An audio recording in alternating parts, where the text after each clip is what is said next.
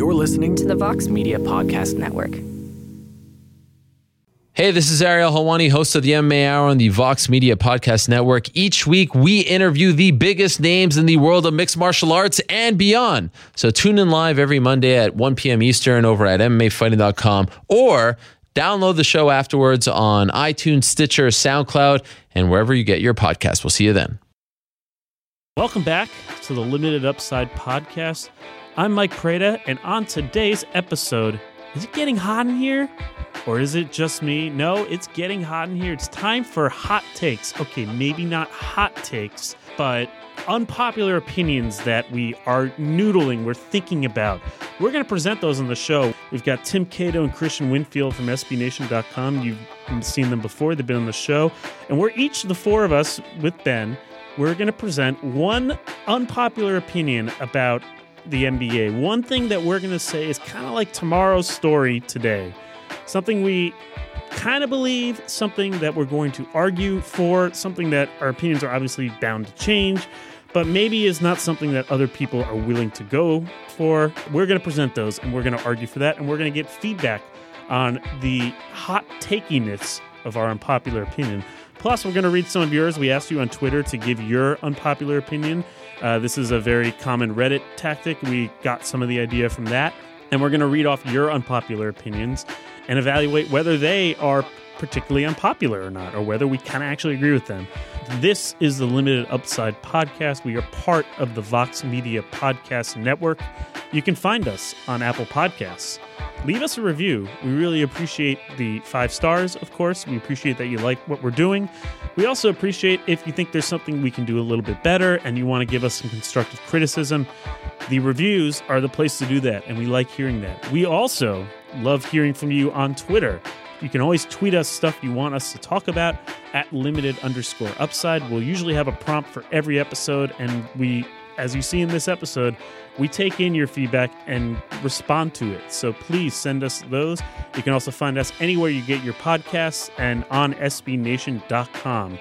But until then, turn up the AC because it's about to get hot in here. It's the Unpopular NBA Opinions podcast here on the Limited Upside Podcast.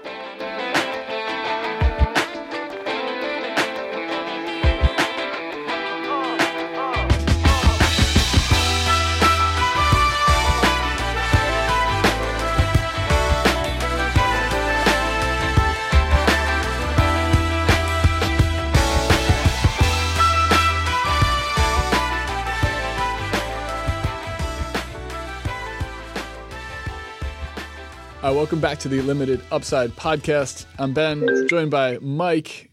That clinking noise was probably either Tim Cato or Christian Winfield, who are both joining us via the magic of Skype. Guys, how's it going? We're good. It's going we're good. well. How's I'm going? going to communicate. I'm going to communicate only through those little clinky sounds. this podcast. Wait, that was you? I, I had even money on that being Christian. Oh no, that was that was definitely Christian. But uh, you know, when I see when I see a chance at a joke, I got to hop on it. So All right. I believe that's Morse code, and uh, there's our Stranger Things 2 reference of the day. All right, let's see. So today we wanted to, I believe, Mike, you said what? Hitting tomorrow's topics today a couple Yes. minutes ago. I love, I love the sound of that. It's very Yeah. Cronkitean. Um, with that in mind, we're going to try to give you the hot takes that are like 99% uh, rooted in in fiction, but that that one percent little morsel makes us kind of feel like maybe it's not just a hot take. Maybe Yes. it's it's true. So these are the the takes that right now might sound outrageous, but that the little bit of us does believe is true. Mike, you have been right. have been preaching something over the last I don't know two three podcasts at this point, maybe even in dating back to the season previews.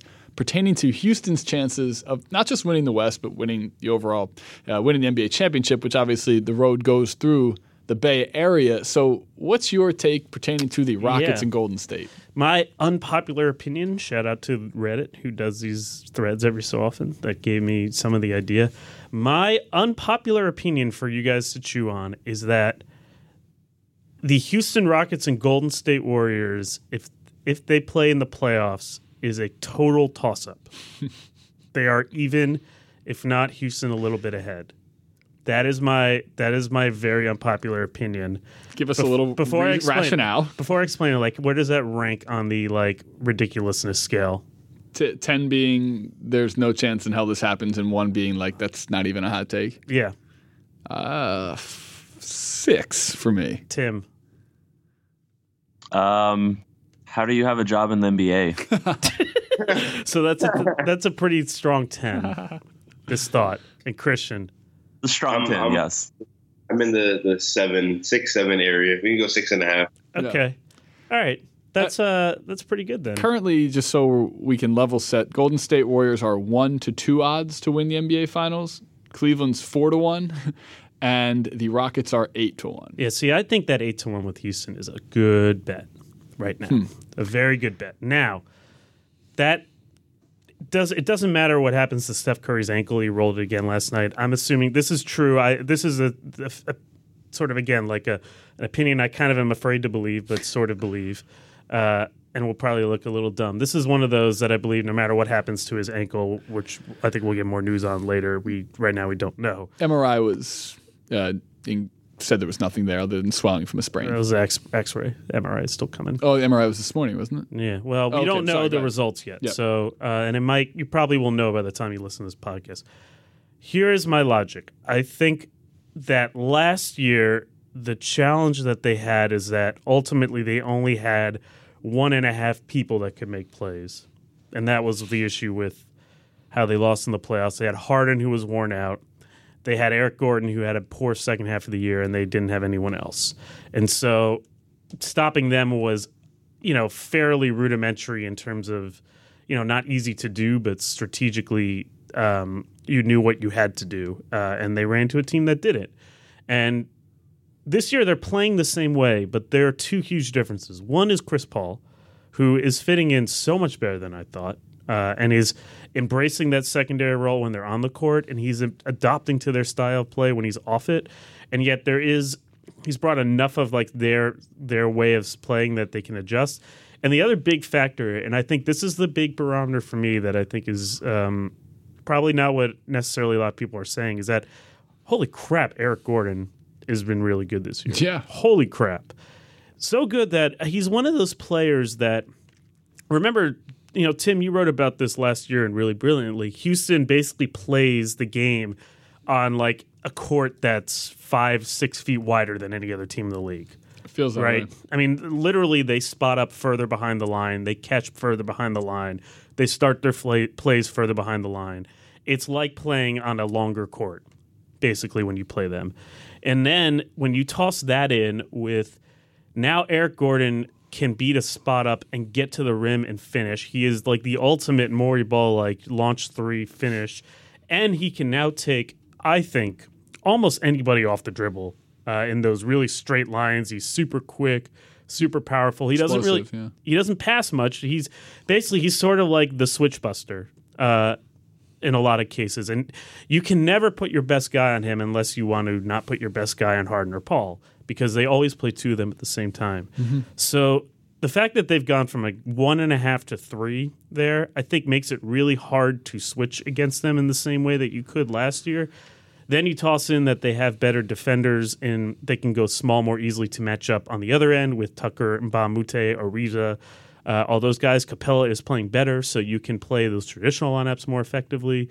Uh, if they don't get injured, which or if they don't tail off, like if they maintain this level for most of the year, I think they give the Warriors a hell of a lot of problems, even if the Warriors are at full strength. Like I think it seemed crazy to me that they would be able to out Warriors the Warriors, but the more I think about it, if you think about how the Warriors play with the, all the switching they do, and now you think about all the different avenues Houston has to beat that stuff, uh, and you th- think about the defensive improvement, like I actually think that that is a real challenge for the Warriors. And I mean, I, it's hard to know exactly how good the Warriors are because they're not playing at their best level. But I, I also think that in the playoffs, that you know Green and Iguodala are going to be made to make more plays, and they, I, you know, every year it's not quite clear if they can keep doing that.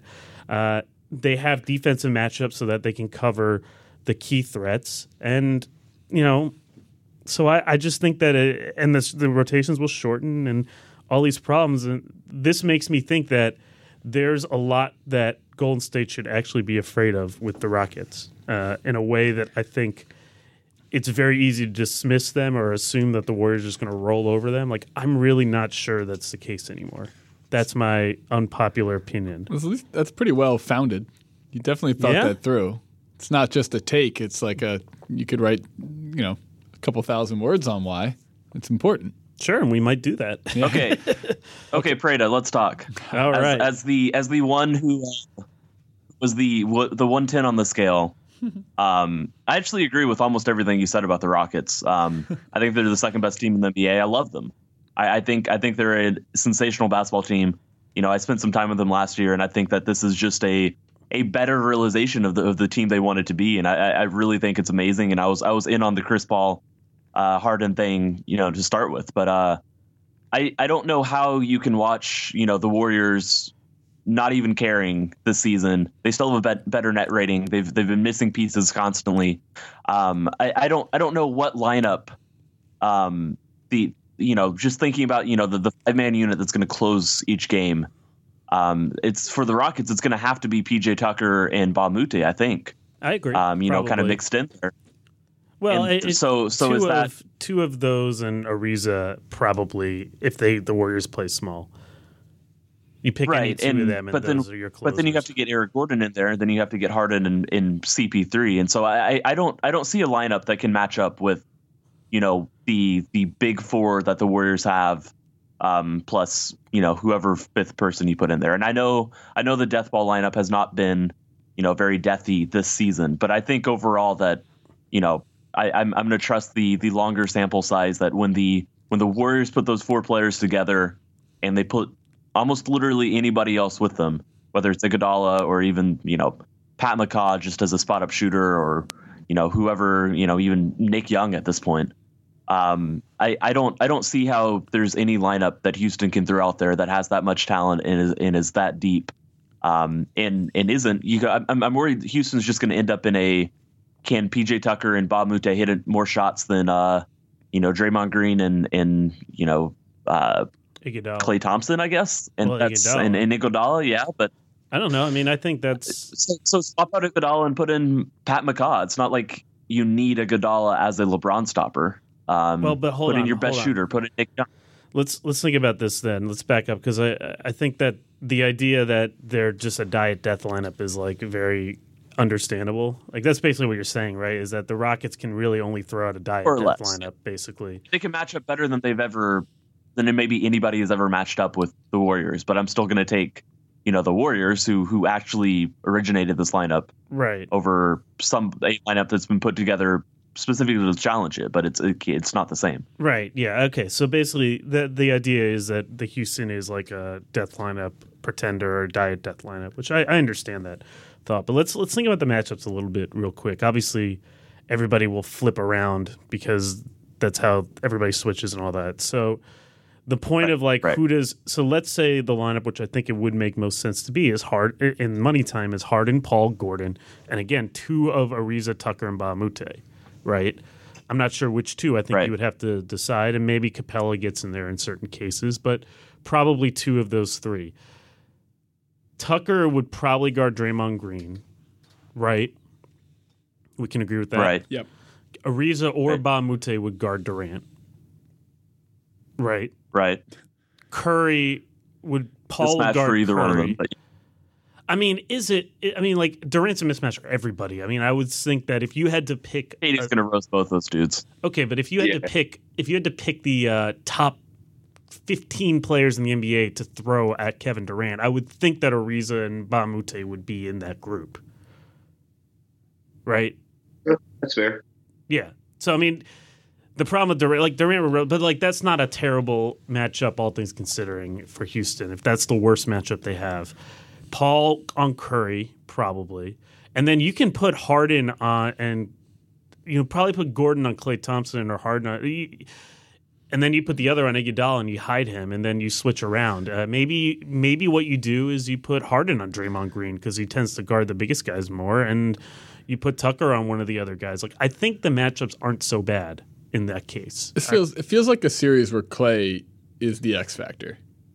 Well, it's Klay or Eric Gordon. I mean, Yeah. and, and now let's flip it around the other end. And this is, you know, maybe Christian, you can contest this point, but you flip it around the other end. Who it's not just that. Like the, the the Rockets don't just have to play defense against the Warriors. They have to. There's offense. The Warriors have to defend them too. So you would think that what Klay Thompson would probably guard Harden, um, or Igud- or Iguodala would guard Harden. The other one might have to guard Eric Gordon. You would put Draymond Green on like Steph. Who would guard Chris Paul? I mean, you probably need Klay to guard Chris Paul. I mean, that's a Yeah, that's what I. You play on Chris Paul. You put somebody on uh, on James Harden, and Steph kind of has to be floating around. Maybe you have to put Steph on. I don't know. I don't know where you put Steph. Steph is because I don't know if you can put him on Eric Gordon. no. Eric Gordon can't. just- Eric Gordon definitely fully- can't. Bully him. So you got to put him on. I don't know. I don't know where you would put Steph Curry. You got. You probably have to take your chances and put him on Chris Paul. That's that's what you'd have to do. You could do that, and then well, you could also hide him on like Ariza. Um, Yeah, that was that's what that was another way I was thinking. yeah, Green would probably guard PJ Tucker because you need him as the roamer, and probably of all those guys, unless it's Mbah a Moute, um, Tucker is the most suspect shooter. Correct? Yeah. Yeah. Yeah. I mean, and you could throw Anderson, and maybe you can play. You can afford to play Ryan Anderson though, and then you start to have a more of an even bigger problem on offense. Um, Iguodala would probably guard James Harden if Klay is on Chris Paul. Who's guarding Eric Gordon? Eric Gordon. Yeah, who's guarding Eric Gordon? I mean, who's and who's Durant guarding? I Uh, think Durant, Durant can guard anybody. I don't think that's that's the issue. I don't think KD is is, is a minus defender. I don't I think any of them are minus defenders. I think the issue is that Eric Gordon is sort of the flipped swing matchup that is really tough for them to get to gauge. In all those lineups you just you just threw out there, Eric Gordon. You said you had James Harden, uh, Chris Paul, you had PJ Tucker, you had Trevor Ariza, and then you had one oh was was Eric Gordon in that lineup Yeah, too? Was yeah, Eric Gordon? yeah, yeah. You have the three perimeter guys, and then two of Anderson, Tucker, Ariza, and Mbah a Moute. That is tough, but I don't think it's like impossible to deal with. You know, I think that the Warriors are good enough to figure it out as they've figured everything else out. And Okay. and Eric having a yeah, great it's, season. it's yeah, it's it's tricky to visualize every single matchup uh, in in my head without writing this down. But I, I do think that a lot of this will come down to you know who's who's going to make more open. You know, it, it may may come down to the fourth and fifth shooters, Right. and I'm going to trust the fourth and fifth shooters on the Warriors who have done this constantly, and I'm going to trust you know Steph and Steph and KD and Klay. That that threesome is is going to outshoot you know any any threesome that the uh, Hmm. that that the Rockets can put out there, just in terms of uh of quality of looks and, and, and stuff like that. And in my opinion, I'm I'm still siding with the Warriors. So And speaking of trust, really, really quickly, uh, I still trust James Harden in the playoffs in crunch time, and I still don't trust Chris Paul. We haven't seen him outside the second round yet. We haven't seen them do much in the playoffs yet, and we've seen the Warriors win two championships in three seasons. Uh, I don't trust either of those guys just yet. And honestly, I love Eric Gordon. I don't trust him to be healthy yet. You know what I'm saying? He had one really, really good year. He looks really good now, but there's still that elephant in the room of, oh my goodness, this guy's been injured almost every year. It could come back. Uh, I don't wish that on the guy, but you know, I, I don't trust the Warriors. I don't trust the Rockets just yet. so a lot of this is about trust basically is that we've seen one team do it before and we haven't seen the other. That's why this is an unpopular For Christian, Yeah, maybe I, I wouldn't agree with that. I wouldn't agree with that. Okay, but you're you are saying it but- in a different way. You're saying you trust the Warriors shooters, and I think you didn't necessarily put it this way, but I think you would say this. Uh, you trust Draymond Green and Andre Iguodala more than you would trust PJ Tucker uh, and the supplementary players. Um, and you said that might be a difference. So it is still a, a trust argument. Um, the reason I think this is tomorrow's argument today is that you know that's really the argument against what I'm saying is that is history. Uh, I think if you really think about all this, the other the other element of this is that if you know how Golden State plays, they switch everything, they try to ruin your flow, and they turn the game into a series of one-on-one matchups. This is why I think Gordon is such an important player. Gordon is for them. I mean, Harden and Chris Paul are both like kind of go at the switch and try to make something happen players too, but you know that. Gordon is the one dude that is much more direct at like, okay, if he gets if he gets a matchup he doesn't like, he's starting from 30 feet away and he is coming right at that guy. Yeah. And he's coming so fast that I think it's even hard for even the great teams to load up. So to me, The the one the one variable here is that the Warriors when they play these these death lineups is that they have two rim protectors. and that's Right. not something that the Rockets are going to have at all. Right, They're- they're- how- they will have Draymond and KD who are able to recover ground better than anyone on the Rockets. Um, in in exactly the situations that you you're talking about, these one-on-one situations that that you know are coming on a space floor, but are also coming from 25 feet away. Um, so That's Yeah. true. Although, if the Rockets are spreading out so far, maybe even they can overcome that. You Yeah. that, right. that, that's the only reason I think this is interesting. Is that I mean, if you think it, think about Golden State's strategy is they they're switching away, and then they kind of want you to go one on one, and so then they just stone you with their uh, with whoever the hell they want, because basically every single one of those guys can guard a guy one on one. Gordon, I think, is like the one dude that you know, if unless you have the absolute best defender on him, it's he can beat. He's the kind of guy that can beat Draymond Green off the dribble. He's the kind of guy that I think could be too strong for Iguodala. Like there are very few guys in the league like that, and you know when you toss him into the mix with the other two, um, because so much of the attention is going to be on stopping Harden one on one. I just think there are a lot of options, and if the game becomes this kind of one on one slugfest, I think Houston actually is better equipped than they were last year to deal with that. Definitely this I'm year. not more I'm so not than ruling last out the. Rockets winning. Yeah. Oh, I'm not ruling out the Rockets beating the Warriors, but I I still have the Warriors a step ahead. Yeah. Yeah. So I- I'm Okay. pulling that out. All right, let's get to the next take here. Um, mm, Tim, what do you got? Uh, do you want to go with Christians next? Because this is related to Is it related to, To this, this. same two team? Oh, Western Yeah. Conference. yeah. Okay, we'll, we'll we'll stay in the conference then. What do you got, Christian? Okay. Well, uh, basically, I, I don't believe in, in the Rockets very, very much. I, I do believe they're talented. I just think that people are forgetting that the Spurs are still in this conversation. And uh, you know, the Spurs are they're a really, really good team. They're they're still winning games this season without Kawhi Leonard. And oh look, Kawhi Leonard is supposed to be coming back this week. Um, I think people are forgetting that the Spurs were about one half of an inch away from beating the Warriors in that game one last year. And that could have really changed the whole dynamic of the So what's the or the take? What's the take? I didn't rush your take. Let me. Let me I'm getting to my take. Yeah, don't don't let I- Mike I- edit I- I your put- take. I put my My take, take- first. You got to put the take first. No, so so basically, Don't bury my the take is lead.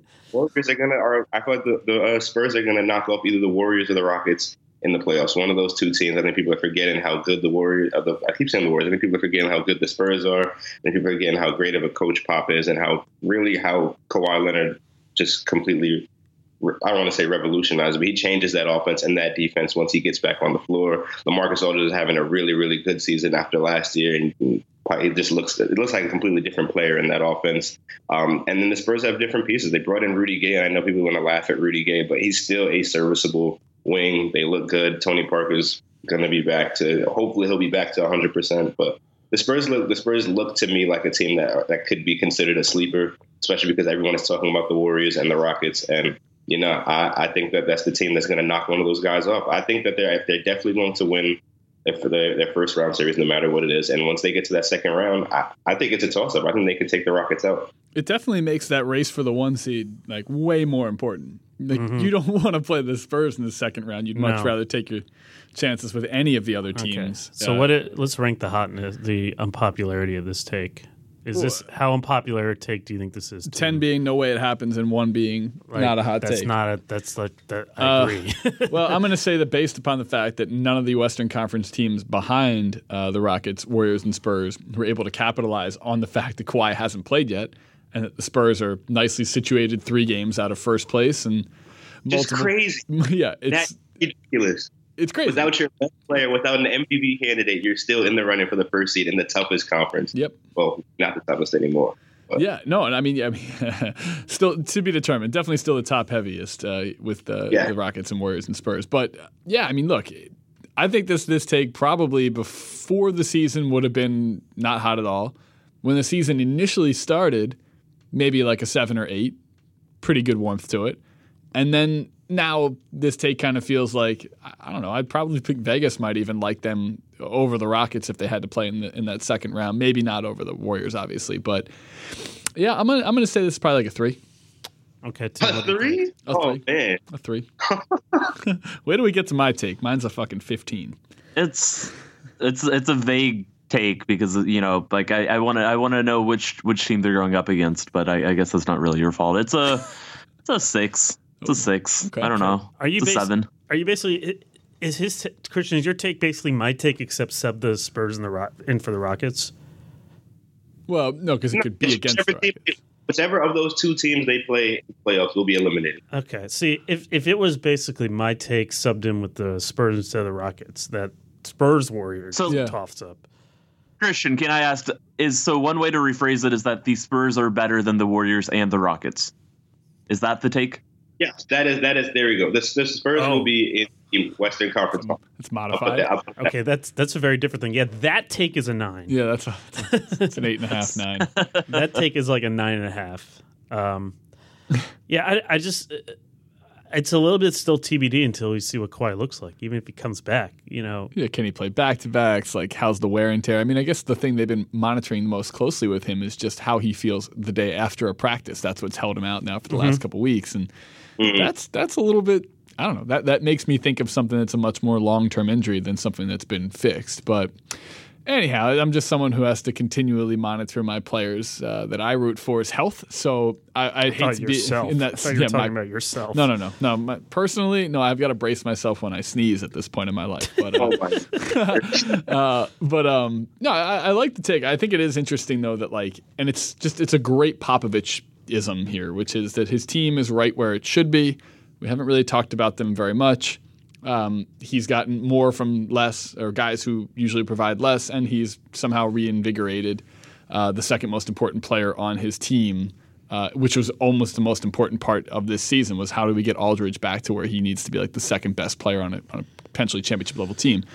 With that, in, with that in mind, though, with that in mind, there is going to be a dip when Kawhi comes back and the ISO ball begins for him. Right. See, this is this is where I'm struggling with this one because on the one hand, like I said before the year, the Spurs play their game and that's sort of the best way to beat the Warriors is to not play the Warriors game. On the other hand, the Warriors game starts defense to the other end. You know, it starts with they switch and make you take tough shots and then they kill you on the cross matches and it becomes this crescendo of you know, uh, these guys saw the saw the Miami game on Sunday. That's basically what happened in that game uh, with that run.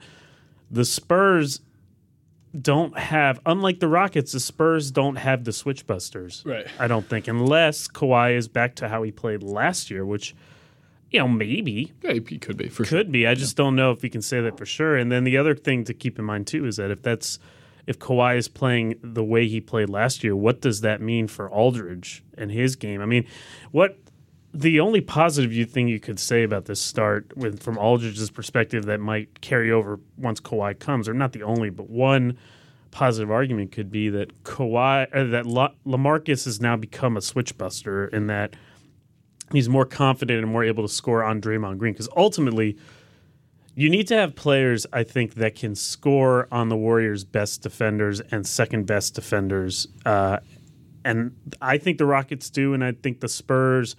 You know, it's it's a we'll see for me for them uh, when you consider uh, Aldridge's play and Leonard's health. Um, the other good news is that the Spurs are, I think, more athletic this year. I think they can match up a little better defensively. I think Danny Green's uh, ability to make plays off the dribble on spot ups is a little bit more improved. But uh, you know, until I see a little more from you know Kawhi, it's hard for me to know one way or the other with this one. I think it, it's possible that last year's team, the Warriors, have sort of changed their game a little bit to address the Spurs. I don't know. It's a tough one for me to call. Yeah. All right. We just did two relatively similar takes, just Yeah. variations of the Copy my take. triumphant at the top of the West. Yeah, right. Um, okay. Well, we should sprinkle in a few of our, our listeners gave us some some awesome takes. They're all like better than ours, which you know goes without saying. Although some of them are, I would not classify as unpopular opinions because I share a lot of yeah, them. I love. Uh, let's see, Jake's. Jake had a great one here. Jake from Bullets Forever. Jake from Bullets Not- Forever. Not Jake from State Farm. Not Jake from State Farm. State Uh, he said Joe Johnson had a better career than Vince Carter. Uh, Tim, you were very upset at that one. I'm gonna say I I'm hate that. extremely upset. Yes, Why? Jake, you're a bad person. I know Jake, and he also knows this. Why is that such a terrible take? Why? I don't know. I, I I do know. I do know because Joe Johnson is bad. Has never been good in his entire life. Good. Great. No, it's just like uh, I I will I will say that Vince's I, I will factor in you know Vince meant more to basketball than Joe Johnson, and that is a factor to me. So That boils down to one question: If you could pick one basketball player to be out of those two, who would you have been? Would you have been Vince Carter or would you have been Joe Johnson? I think the answer across the board is Vince Carter, Oh, unless allowed. you want ISO on the wing every time, hmm. post up smaller guards. I'd rather be doing 360 reverse windmills. You know, what- I'd, I'd rather make more money, and Joe Johnson made more money. Yeah, has he in his career? I, mean, guess. think I guess about he made it. a lot of money. Yeah. No, this is easy for me. Vince is a seminal player. He's like one of the guys, you know, in the NBA history, the culture of the league, how it's, you know, he's been a pivot point. And then he also did, and we've talked about this before, but like no one does what he did. No one goes from being a superstar and then comfortably into a role player. And Except for Joe Johnson. Yeah, but Joe, but Joe Johnson's star was never close to as Yeah, bright Joe as Johnson- Vince's. Joe Johnson could be forgotten and then be Yeah, Joe Johnson could, when he was playing for the Nets, could have taken a walk to the local bookstore, gotten an encyclopedia, sat there and read it for three days, and no one would have bothered him. You I know, think I think the he's Joe, most famous for being a Twitter joke, yes. the Twitter meme. Oh. Seven-time All-Star Joe Johnson. that is literally the first thing that I think about when I think about Joe Johnson. Yeah. What's the first thing you think about when you think about Vince Carter? Dunking. It's probably like 17 different dunks that he's thrown down in his life. So- yeah. one, like the- the- the famous ones that are- things you think about Vince Carter. Honestly, the thing I think about is him missing a 18 foot jump shot with Tyrone Hill in his face in 2000. Well, that's but what you think of, of course. but um, it was great help defense by Tyrone Hill. yeah, I'm just saying, if Joe Johnson's name was not the most two of the most common first and last names stacked together, I think we'd think a lot better of him. I think Oh, he get he is outta here. he is hurt by the uh, uncool name uh, problem. No, he's unhurt. He's hurt by the uncool game part of that, Mike. let's, let's be real here. No, if his name was uh, Josemovich uh, Johnsonian. What? Well, he would have been a more exciting player then. When, Yeah. when you when you're born to be Joe Johnson, you're destined to be an ISO 15 foot pull up Yeah.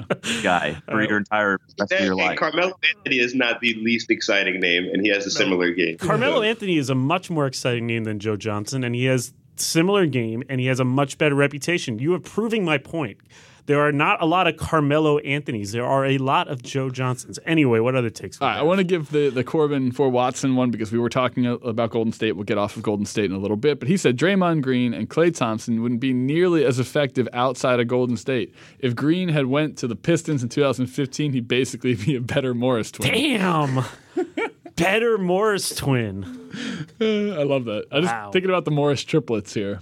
Um, I love that take. I think that's awesome. Although I think it's uh, I do not agree. completely wrong. I, I love it. I love it. That. is a take. Yeah. A better, a better Morris twin. Um, let's see. We have Amar. All that Amar. He said, uh, anyway, small market slash small interest related hot take. Rodney Hood doesn't help a team on both sides of the ball and rarely uh, at all if he's making if he's not making shots. Um, not a hot take. I think that's totally agreeable. I was gonna say Um, that's a that's a seems accurate. Correct.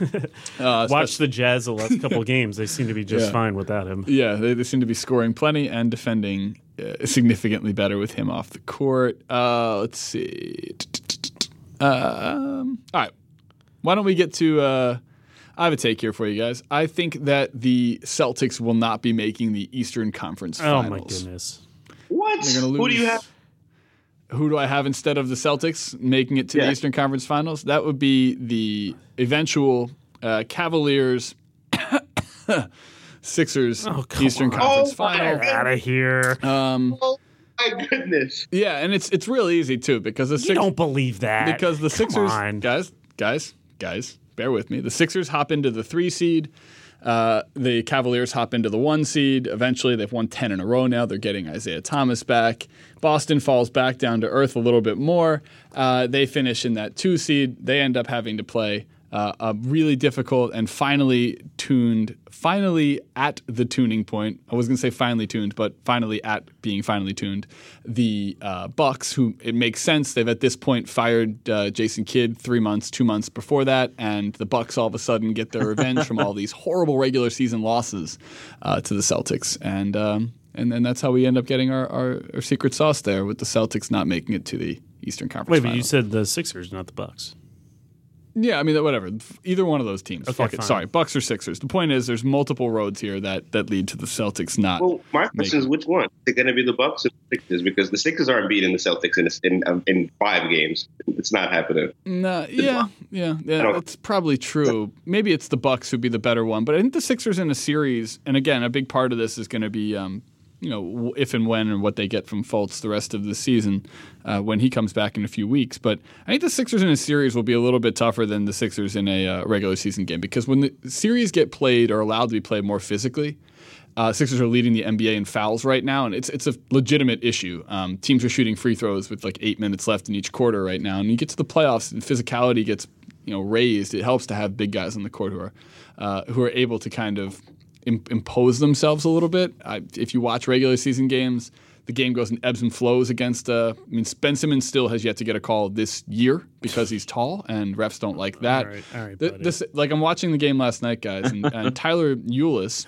Can you Um, remind me real quick Tyler what, what the result of last night's Sixers game was? lost to the Suns last night. Booker went. How many? Booker how had a Booker had a how Booker many game. points did they lose? I believe the Sixers lost to the Suns by 38 po- or 34 points less than the Wizards lost to the Jazz. Yeah, but I'm night. not saying the Wizards are going to make the conference finals. No, I don't think the Wizards are going to. My other take would be the Wizards aren't going to make the playoffs. Yeah, that's not happening. They're going to make the playoffs. Uh, but again, here's another way. Here's another way the Celtics don't make the Eastern Conference Finals. They get to play the Wizards in the 8-1 game. the Wizards are not going to be the eight seed. They could be. They're not going to be the eight seed. They're a mediocre team. They don't have their best player. He's not. He's not playing. They were pretty mediocre with him too. No, they were like kind of good, but like blew a bunch of stupid games. Like they're they're not going to be the. See, this is two homer takes. These are these Yeah. are not hot takes; they're homer takes. I would have respected this take a lot more if you thought the uh, the, the Cavaliers would play be playing the Raptors. I was going to say. no, the, yeah. uh, There's no way the I'm putting my hot No, no, take I'm not in- joking. This the, Yeah. this is my backup hot take: is that the. Raptors are actually good. No. They have the third best No, net rating right now. Here's the thing about Toronto.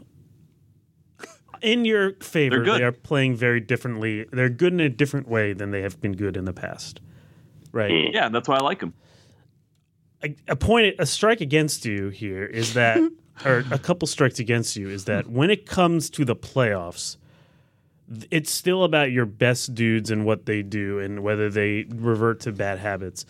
I am not convinced that their best dudes are going to be able to do this in the playoffs. The Raptors' success is also in large part coming because some of their young guys that they're playing off the bench and they're playing huge minutes Siakam, Poeltl, uh, Fred VanVleet, uh, Anunoby. Uh, these guys, they are just destroying second units. You know that Toronto, I think, has won 12 straight second quarters?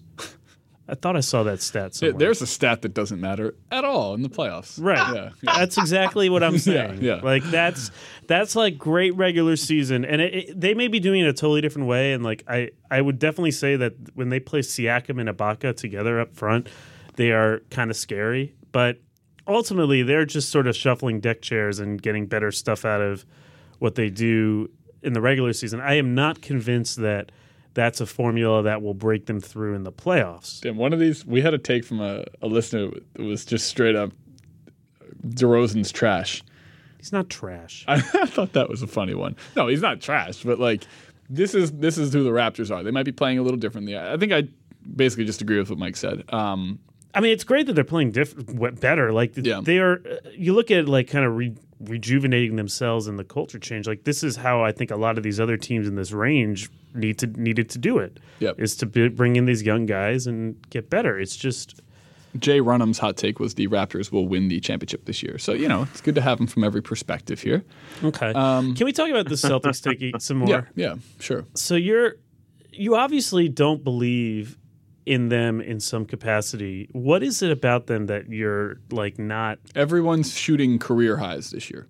Don't you think there's like- everyone on and their you team. don't think that well Marcus Smart sure isn't. No, but Marcus Smart's Marcus Smart's Marcus career. Smart- It's like uh, he. That's like saying like a sunny day in Iceland in, in December. Like it's there's only a couple hours of it. It's it's you know it's, it's a lot of darkness. Okay. The guy's not. We're not. We don't need Marcus Smart to be shooting well for him to be having a career season. But Also- everybody else, Horford, Tatum shooting like what fifty three percent from three still or something But like Kyrie that. Irving is not having a career high. Fifty one, yeah. 51 okay on that um Kyrie shooting his fourth quarter shooting statistics are out of this out of this world and they usually are pretty good um but yeah i mean look Brad Stevens seems like a really, really good coach who gets his team motivated to play at a consistently higher level on a night in and night out basis with more um, uniformity and, and uh, um, organization, if you will, than other teams do. Plus, their depth and the fact that like they have multiple guys who can get you 20 points a night um, is is great.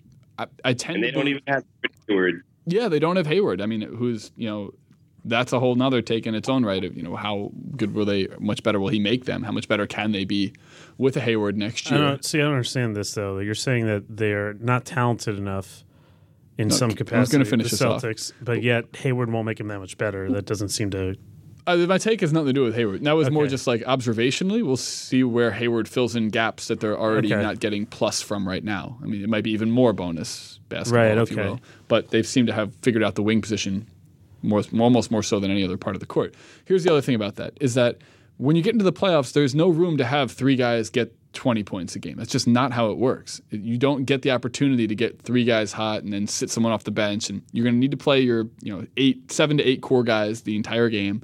Um, the Celtics are a team who beat you with depth and with uh, um, Aren't you talking about last year's Celtics team? No, you're right not, now. I don't think you're. I don't know if this really describes this year's Celtics team. They do have like the ultimate sort of clutch scorer, one number one option type Mm-hmm. on their team now. I mean, doesn't this? Everything you're saying seems to apply much more to like last year's Isaiah Thomas, Jae Crowder. But, do- but don't. Knicks. Well, last year Isaiah Thomas averaged more points than Kyrie's currently averaging. I agree, but Yeah. I mean, there's a there's Yeah. also like I mean, if You, you don't think the idea of like supporting a franchise on the shoulders of multiple guys who are barely 20 years old is like something that could potentially become a, a little bit of a liability so come what playoff is time? so if your take is that the Celtics are not as good as whatever their record is now, like I'd be all there with you. If your take is that someone else other They're than seven. They're 21 and four. they're not 20 a 21 and 4 team. If that's your take, I'm like with you 100%. If your take is that someone else in the East is going to be better than them come April, like I'm just not sure. We were going for hot takes here, Mike. Okay. Yeah. So so with that in mind, that's why I went Eastern Conference. okay, okay. If I were to so you're say, saying if you I were to say this. that this team, who clearly very few teams in NBA history are 21 and 4 good. It's a very difficult record to attain. Right. Few teams have done that. Do I think that they're one of those elite teams in NBA history? No. Okay, but you also don't think that they're going to make the conference now. So, I mean, Tim Christian, do you do you buy that this take at all? Uh, no, uh, I don't think that there's any team that's going to stop them from getting to the Eastern Conference Finals unless it's, you know, what I'm saying Cleveland. I do think the Milwaukee matchup can be a little challenging, but I don't think that Milwaukee, from what I've seen from the Bucks this year, I don't think they're they're giving the Celtics any problems in a seven game series. Uh, I'd like to see the Celtics against the Wizards, against the healthy Wizards. I think that would be a fun series to watch. You see the Morris brothers go at each other. You see Kyrie go against John Wall. Uh, Bradley Beal, what will he do in this, Porter in this Tatum. series? Yeah, Porter Tatum, you know what I'm saying? Horford, what's he going to do? You know, I, I just Oubre. don't. Wow, there's so many good matchups in that one. Yeah, that- Horford always that's a good destroys the Wizards. I don't think the Wizards can beat the Celtics in that series either. Um, and then I, I just don't. I, I mean, 21 and 4 is, you know, I'm saying that is a pretty crazy record for this team to not have their second best player. But, you know, what I'm saying I don't think we're, we're recognizing Brad Stevens' as coaching genius. Like, he put Kyrie in a system and he's letting Kyrie do it, what Kyrie does. But if somehow it all just looks like it, it flows, it fits in. So, Yeah. you know, I, I'm going to say this is a 21 and 4 team, but I don't think they're far from it. You know, I don't think they're a, a 500 team. You know, like No, I think they're, not. they're they're where they are. You know, I, I like how they play, and I do think they'll be in the Eastern Conference Finals. Yep. So when when Toronto wins the Eastern Conference, you know Yeah. how how is Boston going to make it to the conference finals I was thinking when the they same when they play Cleveland in the second round? Tim, I'm looking at the records right now, and I'm like, well, the one caveat here is the Raptors' regular season dominance. If they move themselves into the the two seed or the one seed, there, like, well, they might not be the Yeah, one. I'm not. they're Yeah, I'm not far even entirely joking. Yeah, Yeah, I was I'm, gonna I'm say, not ruling out. how would that playoff matchup work? Well, oh my I mean- goodness! Like, so I imagine that Toronto would play small more often if they. Oh, oh, matchup. Do you think that like yeah. if if the lineup is basically Lowry, DeRozan, the, the closing lineup, Lowry, DeRozan, Pascal Siakam, Serge Ibaka, and just one of Anunoby, CJ Miles, and Norm Powell, like is that is that the kind of team that can stop Toronto, uh, Boston from scoring? Is that a team that that uh, Boston is going to need to really worry about on the glass, uh, whereas I think this is still their biggest weakness. I'm just not sure. Because the the problem in the past is that they, they couldn't guard DeRozan. I'm not sure. I mean, maybe he'll try to attack him with Kyrie with DeRozan in those switches, but I don't know. Interesting one. Um, Yeah, all right. I do think Boston will fall off a little bit, but uh, I- you know what? I don't Like, know. It's not that. It, it- I, I, it's not that crazy of a take. Just the the problem I run into is who's the team that's going to slip in there instead. And but if your your idea is that Boston is not like that quality of a team, like I can I can vibe with that as much as I think you're just a hater for the Celtics. But oh, Yeah, you, you've got you've got two young wings. They're going to take both take steps back um, in all likelihood at some point this season. You know that's just how it works for young players. You've Right. got uh, you know, you've got Horford and, and Kyrie who might might settle a little bit. You know, Kyrie especially in the fourth quarter.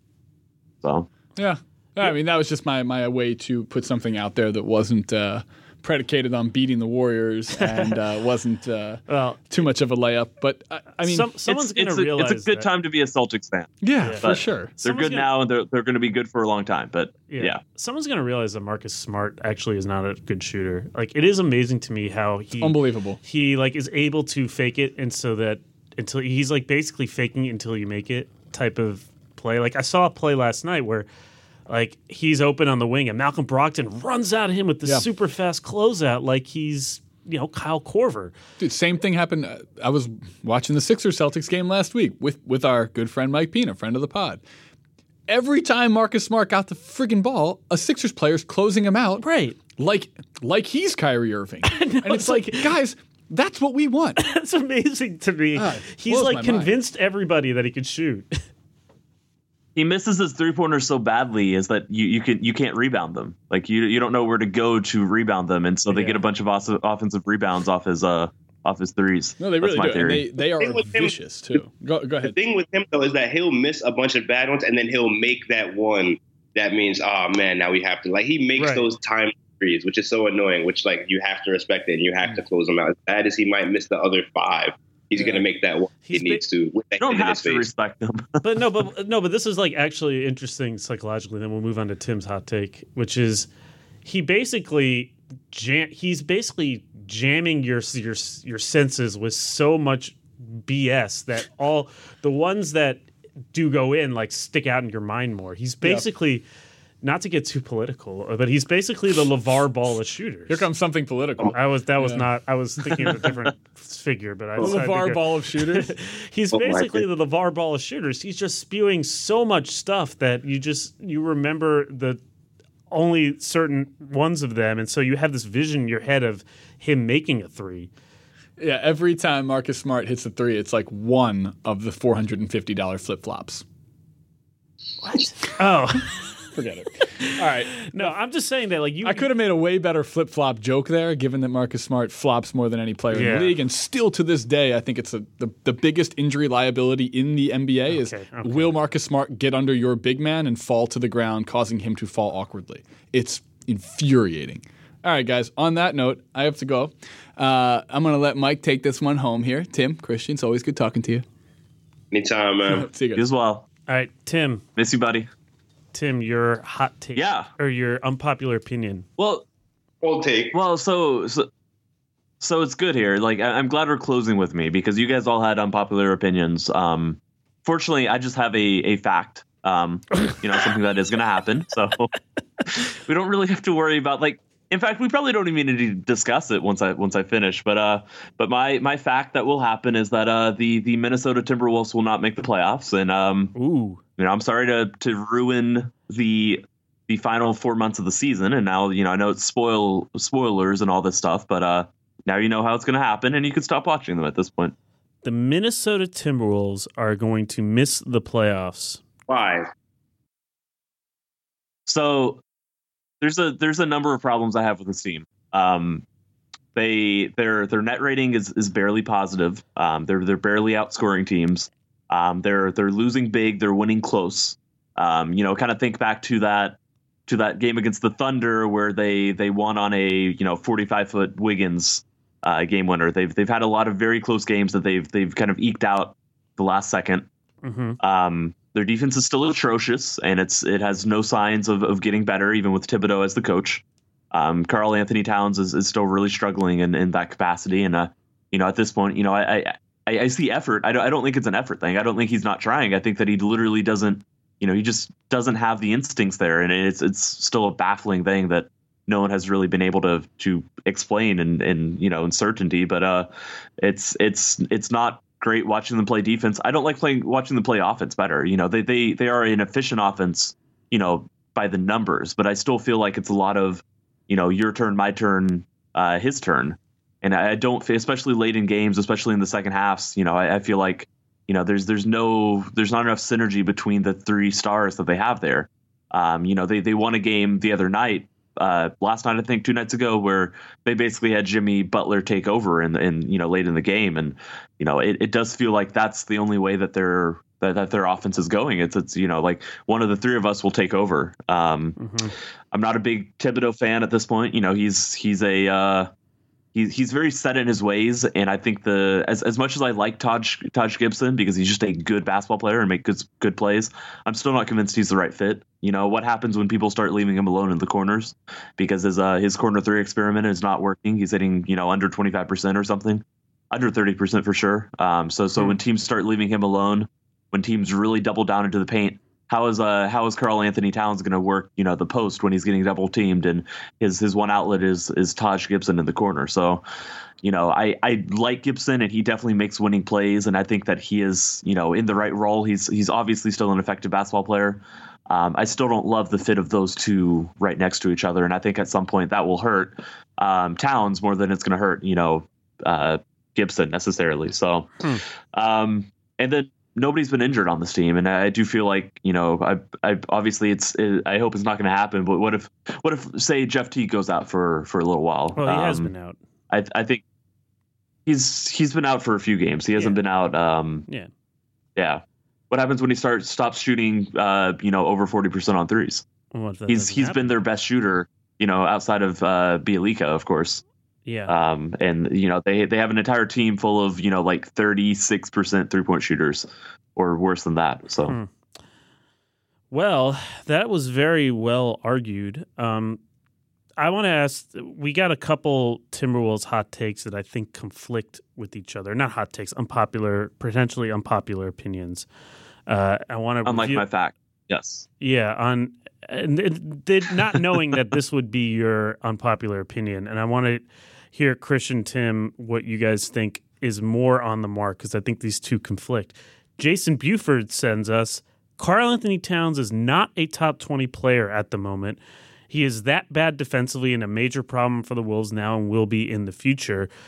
That's on one side. On the other side, Min Timberwolves, one of our longtime uh, people who has sent us stuff, Hot take it is not Towns' fault. The team's lack of depth in shooting and isolation is a true problem.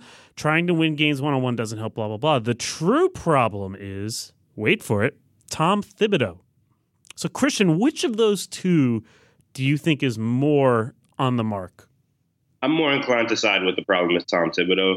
Um, hmm. When a coach, it's your job, especially when you when you're known for your your defensive schemes and pushing people on defense and getting all that effort it's, it's no excuse for Karl-Anthony Towns to be this this poor defensively, and that falls on a head coach. That falls on, in my opinion, that falls on him to get him in line. Um, I would have liked for Kevin Garnett to still have been around. Um, I think he would have been a really good mentor for Karl-Anthony Towns, but of course that didn't happen. Um, I think that Tom Thibodeau has to absorb some of the blame. We obviously brought in some. He brought in Taj Gibson, which Tim said isn't really that good of a fit. I haven't watched too much Minnesota basketball this season, um, but if it's not working out like that. You know, you've got he brought in Jimmy Butler too. You've got the people on paper. You know what I'm saying? These are the people that he wanted to go get, and if it's not working out, that falls back on the head coach. Tim, what do you think of those two? Two, uh, I think conflicting feelings. Are is it a problem with Towns or is it a problem with Thibodeau? I don't think they're conflicting necessarily. You know, I think that Towns has been bad, and I think that Thibodeau well, is, is pro- probably also a problem. Which is the bigger problem? Um, I, I, I would lean towards Thibodeau, but at the same time, like he is a good defensive coach. I don't I don't think that. Um, I, I I mean clearly the Timberwolves haven't been, but uh, does does that just mean that he was never good? Does that mean he, he's lost it? I feel like those aren't good answers. I feel like you know you, you look at someone like Towns and and I, I don't I don't know who else you could bring in who's suddenly going to fix this. And maybe maybe it's just a style thing. Maybe it's that you know whatever whatever the way that Thibodeau teaches it just isn't a way that uh, um, registers or resonates with with the way Towns views the game or is is trying to improve. But um, I, I, do think that Towns' defense is a problem, you know, independent of the problem of Thibodeau being very set in his somewhat old school ways. And I, I think that those both can coexist as hmm. as issues for the team, along with a couple other issues. Um, so I, I think I think that's that's why I'm so set on you know that's that's why I'm so out on the Timberwolves right now, just because I see I see multiple problems that that stem from different sources, yeah. and I think that's the most concerning thing about it for me. I think there is it is possible. I, I have thought about the idea that the league has sort of stylistically passed Thibs passed Thibs by. That mm, idea mm, right. has become a little bit more interesting to me, where it's you know his ice and uh, strong side zone type of things are now not really built for the modern switching game. Uh, yields too much space. Uh, you look at the lineups they're playing, you know, too big a lot of the time. Uh, yeah, you can. Sure. I think there's some of that going on. I do think the point that Christian made about Kevin Garnett, like the only time Towns really played good defense in his career was with Kevin Garnett. So maybe it is a an intensity thing. He just kind of looks dazed out there. I think when he's on defense, like he's processing too much and he goes in and out of his stance a lot. So there's some of that involved. I also think that this is one of those cases to remember is that Thibs is also the GM. So if you want to make the more holistic Tom Thibodeau is sort of really the problem here point, you can point, I think, more so to the free agent decisions that were made, uh, yeah. the way they filled out their bench. I mean, they're they have no depth, and if you look at where they really struggle, it's when they go to their bench, their defense is especially bad. And like Tim said, you saw this sort of when Jeff Teague went out, Tyus Jones is like a pretty good fill-in, but the fill-in for Tyus Jones stinks. it's Aaron Brooks. Yeah. So that's that's a Thibs problem as well, and you throw that all into a toxic brew. And you know, I don't think this is like such a crazy thought. I thought initially this was like, okay, they just have too much talent, and I know that they haven't played very well, but you know, at the end of the day, nobody, the bottom of the West has got a lot of injuries. Uh, there are a lot of problems with all these teams. You have enough talent to make it through. And I don't know anymore. I think this might. So, like, let's look at the bottom of the West. I think if you are you guys both saying that Oklahoma City finds their way into the playoffs? Yeah, I, am not. I, I haven't so, even. Yeah. I don't think the Timberwolves are going to miss the playoffs. To be honest, I don't. I don't think that a team with that much talent is not going to put it together because you look at their roster, they have enough players in there to figure it out. And I know that they don't have the depth, but you know, you got a team with Andrew Wiggins, you got a team with Karl-Anthony Towns, Jimmy Butler, you have Jeff Teague, you have Jamal Crawford, you have you have these players, and you have this coach. So, something's got to give. I think that they'll turn around. I think that this is something that we can revisit at the midseason mark if they're like below 500 or well below 500. But I think that it's, I don't want to say it's too early to write them off, but I actually, no, it is too early to write them off. I think when you have a team with that much talent, you got to give them some more time. So I don't want to say that they're going to miss the playoffs just yet. I mean, yeah, and they're what the fourth seed in the West right now, the fifth Are seed they? in the West, I believe. I think they've dropped a little bit. It's a real mush in the West right yeah. now because uh, they just lost. To, they allowed Memphis to break their their long losing streak, which is really disappointing. Minnesota is currently sixth in the West, but percentage points uh, behind Denver and Portland, and percentage points ahead of Utah, and it looks like a game and a half above New Orleans. I, I, I do think the Thunder will will get back in there. I, I think that the you know when, when you look at these stats, um, you know the Timberwolves have played like the Thunder in, in terms of record, and, and vice versa. I, feel like those two teams could easily have been switched mm-hmm. from the mm-hmm. way they both performed so far this season. Yeah. And then it would be Minnesota on the outside looking in. Yeah, there so basically it's, it's nine, definitely like it. There are nine teams fighting for eight spots, basically. So you're suggesting that of those nine teams, Minnesota is the ninth. I yeah yeah, yeah. I I am I'm suggesting just that. So then you would have Denver, Portland, Utah, and New Orleans ahead of them, as well as Oklahoma. I can't City. see that. I can't. I can't see Denver ahead of Minnesota in the playoffs. Out of all those teams, Denver, even Portland. I don't know. I know Portland's good, but I can't see. I can't see Denver or Portland ahead of ahead of uh, Minnesota. That's that's mind blowing to me. You got a team with three stars and they're on they're the ninth seed. I don't know. Okay. Three stars that don't fit together well and don't play enough defense. That is true. That is true. But when you have enough talent, talent figures it out, you know. And I think they'll figure it out. Talent figures it out and landed with a team like the Thunder. I, I don't think that the Timberwolves are constructed nearly well enough, and and also arguably are not talented enough. You know, in, in the sense that Wiggins and, and Towns, you know, both have defensive problems. But they're they're um, plus five. They're to, plus to figure it out. Thunder are well below 500 at this point. Well, so Thunder are two I games think below 500 right now. Two, two games below. What were they before? Okay, well, we'll see. I don't know. I think we have to just. We, I think this is one of those things we have to wait and see. Who's going to have a better record at the end of the year, Oklahoma City or Minnesota? Oklahoma City. I believe Oklahoma Oklahoma, City. City. I just Minnesota is going to be a. Oklahoma City, it's not close. Yeah, I mean, I, the monkey wrench would be as if Oklahoma City continues to struggle and they need to make some trades, and that's not the team that they end up with. All right, well, this was good. I want to read off uh, before we go some uh, unpopular opinions that all of you guys sent us on Twitter. You can always tweet us at the show at limited underscore upside, and I want you guys both to real quick evaluate the uh, unpopularity of this these these takes on a scale of one to ten let's go and start with uh, our friend TM Warning, who, by the way, would like us to know his name is Vitor. Hello, Vitor. Thanks for always emailing us. Um, the Lakers are still the same front office mess they were before the Jeanie Buss takeover. They have they still have just as much of a lack of consistency on direction. They are still that we should still be talking about them as a total mess. On a scale of one to ten, how how uh, how strong is that take? Five. I don't. I don't. I don't think they're a total Two. mess. I think that. Yeah. Yeah. Uh, Five So they is are a probably a total little. mess. I No, would don't say think two or three. I think they are. I, I don't think that you can look at Magic Johnson's Twitter feed and think that he's suddenly going to be, you know, a top tier general manager personally. So All right. Um, Courtney Kennedy sent us two. One, Paul George isn't a top 15 player in the league. I mean, that's a one to me. I mean, there are a lot of really good players in the league. I don't think he's a top 15 player in the league. The other one I think is a little bit hotter. Kemba Walker has been better than Mike Conley for years, but somehow Mike Conley is more underrated. I, I don't agree with that. And I love Kemba. I just think Mike Conley does more. And I think Mike Conley is I- I- obviously he's underrated every year. And I just think that Kemba has a lot more flashy plays. And you know what I'm saying? He plays in the East. So what number the is that? I think Uh, Again, nine this take is really hot, and one this take is like a totally nothing. I agree with it. uh, about a six. Six. Tim, what what number would you give it? I think Kemba is better and also more underrated. So I guess five. Oh, man. Because I agree with Really? it partly and, and not with the rest. Wow. I, I don't. I think Kemba has been For flying under the radar for two seasons now. Yeah, For years. for years. No, no, no, no, not for years. I.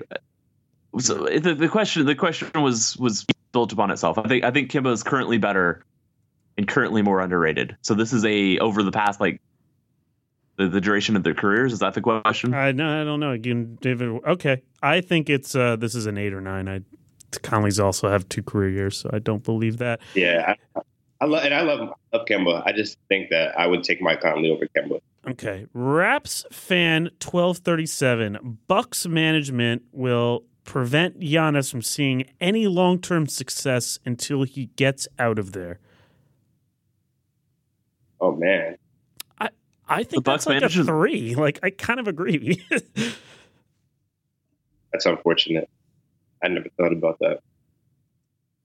Well, In in what sense are they known for being bad? You know, I Well- I've, I I can name a couple moves and, and team construction, but Well, I, just, I just I've um, never seen them as one of those. Yeah, go ahead. just the owner, just the way they hired their GM and all their ownership issues. Yeah, I mean, that seems to point the picture to me. I don't know. I think that's. I don't think that's a very hot thing to say, but uh, anyway, I think their team. I like, you know, I like their their team is not constructed quite. You know, they they have they have some problems, but they also have some talent, some real talent that they put together. I don't know. I I could go on. Feels a and little on hot about, to me. I can go on and on about Jason Kidd. Feels a little hot just because I I think the Bucks can be good. I think the Bucks can be good in three Yeah. years.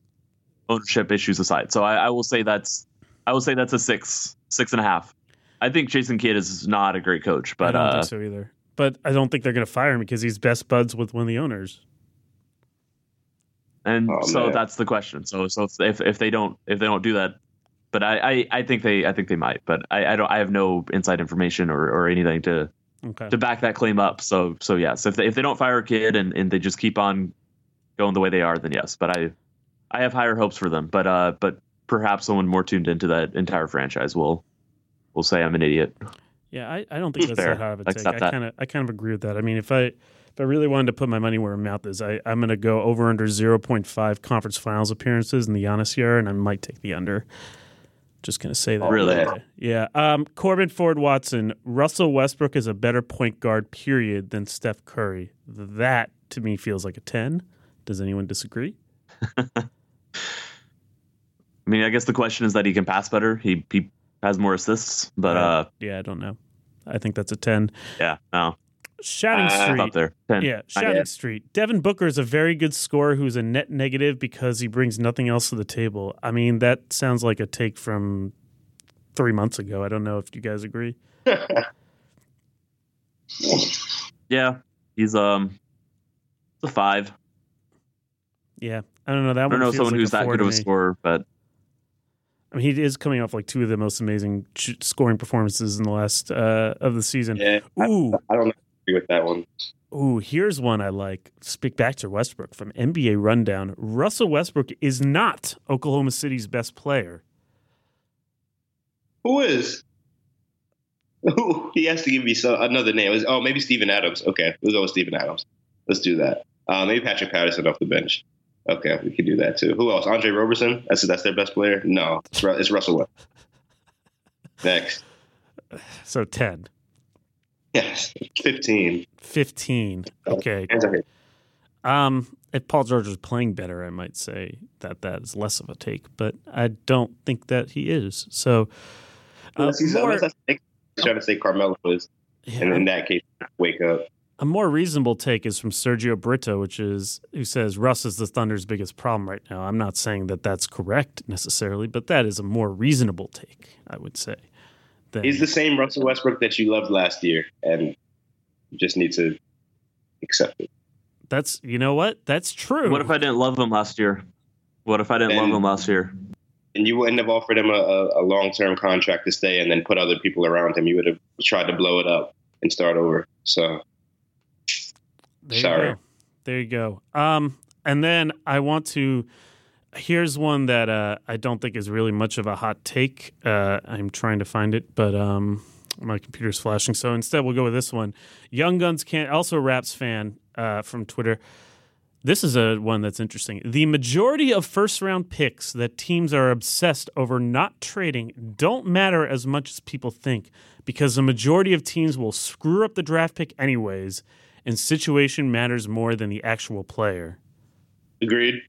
Yeah, Agreed you agree? because yeah, I think that especially when he says situation matters more than the actual player. I think Kawhi Leonard in Indiana is a shade of Kawhi Leonard in, in San Antonio. Um, I think it's, you can make that case for a lot of different players, and um, yeah, I do. I do tend to agree with what he said. At least the second part of that. First round picks don't matter, Tim. Yes or no? Where's that on the hot take scale? They are overvalued to to an extent. Yes. Oh, I'm gonna go. I'm gonna go the other way. I think that I think this is a really hot take. I don't agree with this at all because if you're if you're saying that situation matters, then it it shouldn't matter what pick you have, but all those picks should matter, and your ability to kind of bring guys through should matter. Again, you look at the difference between some of these teams in the East is basically Toronto. The way they're playing is basically because of all those first round picks that they've hoarded. Uh, so I think for the right organization, they matter quite a lot, and so I think that the, the argument against first round picks don't matter is that the Knicks could have had Donovan Mitchell or Dennis Smith Jr., but they have French Frank, and we don't know what French Frank is going to be yet, but we have an idea of what Donovan Mitchell and and uh, Dennis Smith are going to be. So they do matter.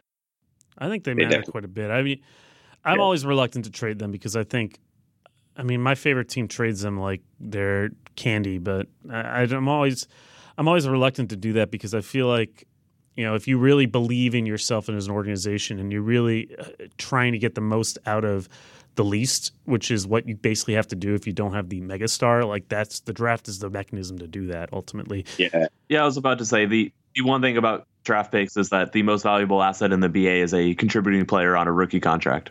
So Right. Yeah. And look at Boston. Tell them first round picks don't matter. Yeah, and I, I also think it just has more. There's cultural impact to kind of rewarding players, kind of bringing them through, developing them the right way, and kind of using those picks. I think it all kind of builds on itself, and you start to create a culture, a way of playing that is uniquely you, and you do that through the draft, not through making trades that you're kind of fixed changing that up all the time. That's just my opinion on that. So I disagree with that point. Um, all right, last one. The from uh, let me see if I get this Twitter handle right. Kevin E sent uh, the Grizzlies are going to be trash for the next five to ten years, barring a major shakeup of the entire organization. Yeah, that sounds about right to Yeah. me. agree with that, yeah. But I do think there's going to be a shakeup at some point. Um, so I don't think they'll be trash for five to ten years. I think they'll be back because they're going to do something up top relatively soon. well, they have the whole ownership issue where I believe. Yeah, that's uh, and I hope that goes the right way. Okay. Uh, any last ones you want to fire off before we end this podcast?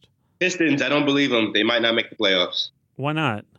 that's a bad just take. don't. Yeah, no. Why, why just not? Don't think, I just don't think that. Like I, I, I, I love Stan Van Gundy. I love seeing what they've done.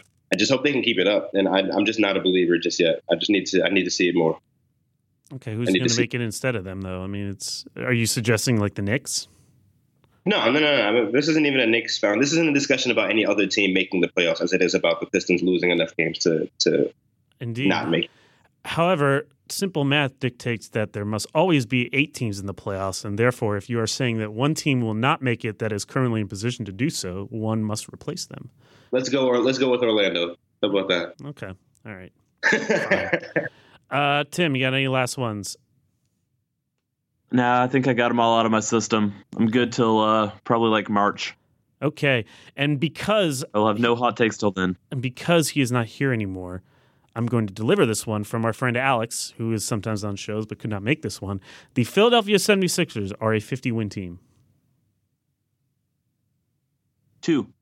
the win team. 50 win team. Sure. What's the what's the what's, what's the, the number for that to be scorching hot? Is that ten? Is that 12? 10 is 50? scorching hot. One is, yeah, I Let's go with a fifty. Let's go with a fifty. How about 50. Yeah, fifty on on the scale of ten. That they're going to win fifty games. I, I just don't. Wow. I mean, so you're saying that that is the hottest take that has been delivered on this show. Is that I just don't trust. It. I just don't trust it. I don't trust it. I don't know. I don't trust. I don't know. They're they uh It. Thirteen and ten right now. I don't know. I don't think it's that crazy. I don't agree with it, but I don't think it's that nuts. Um I but don't know. The I- other I'll say a three. I'll say like a six. Like I don't believe it. I could see the I could see it happening. yeah, I'll say a six. I say Anyway, they finished. I'm also 500. I'm still a big Fultz fan, and I think him coming back will will help. Yeah, that that will be interesting to see as well. Um, you know, Oh yeah, yeah. they still didn't- I really want to see what he looks like because He's a great player. Yeah, I think we just have no one's seen what he what he looks like yet. You know, so I want to see that. Oh, I think So Yeah, but we know who, who he's supposed to be, and I think he's going to be that player he was supposed to be. So See, we will see.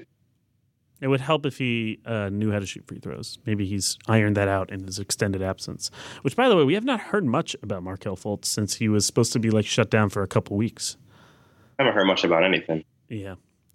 A little too much other stuff going on with Sixers to enjoy. Anyway, please let us know your unpopular opinion uh, upon listening to this and evaluate whether you think our unpopular opinions have any merit. Like uh, we have said, our unpopular opinions are not ones that we're like, okay, we are so sure of this that we'll bet our mortgage on it. Or I guess in the case of you guys, um, I don't know. What what do you you'll bet like something very valuable to yourselves. Um, Gym Because have- memberships.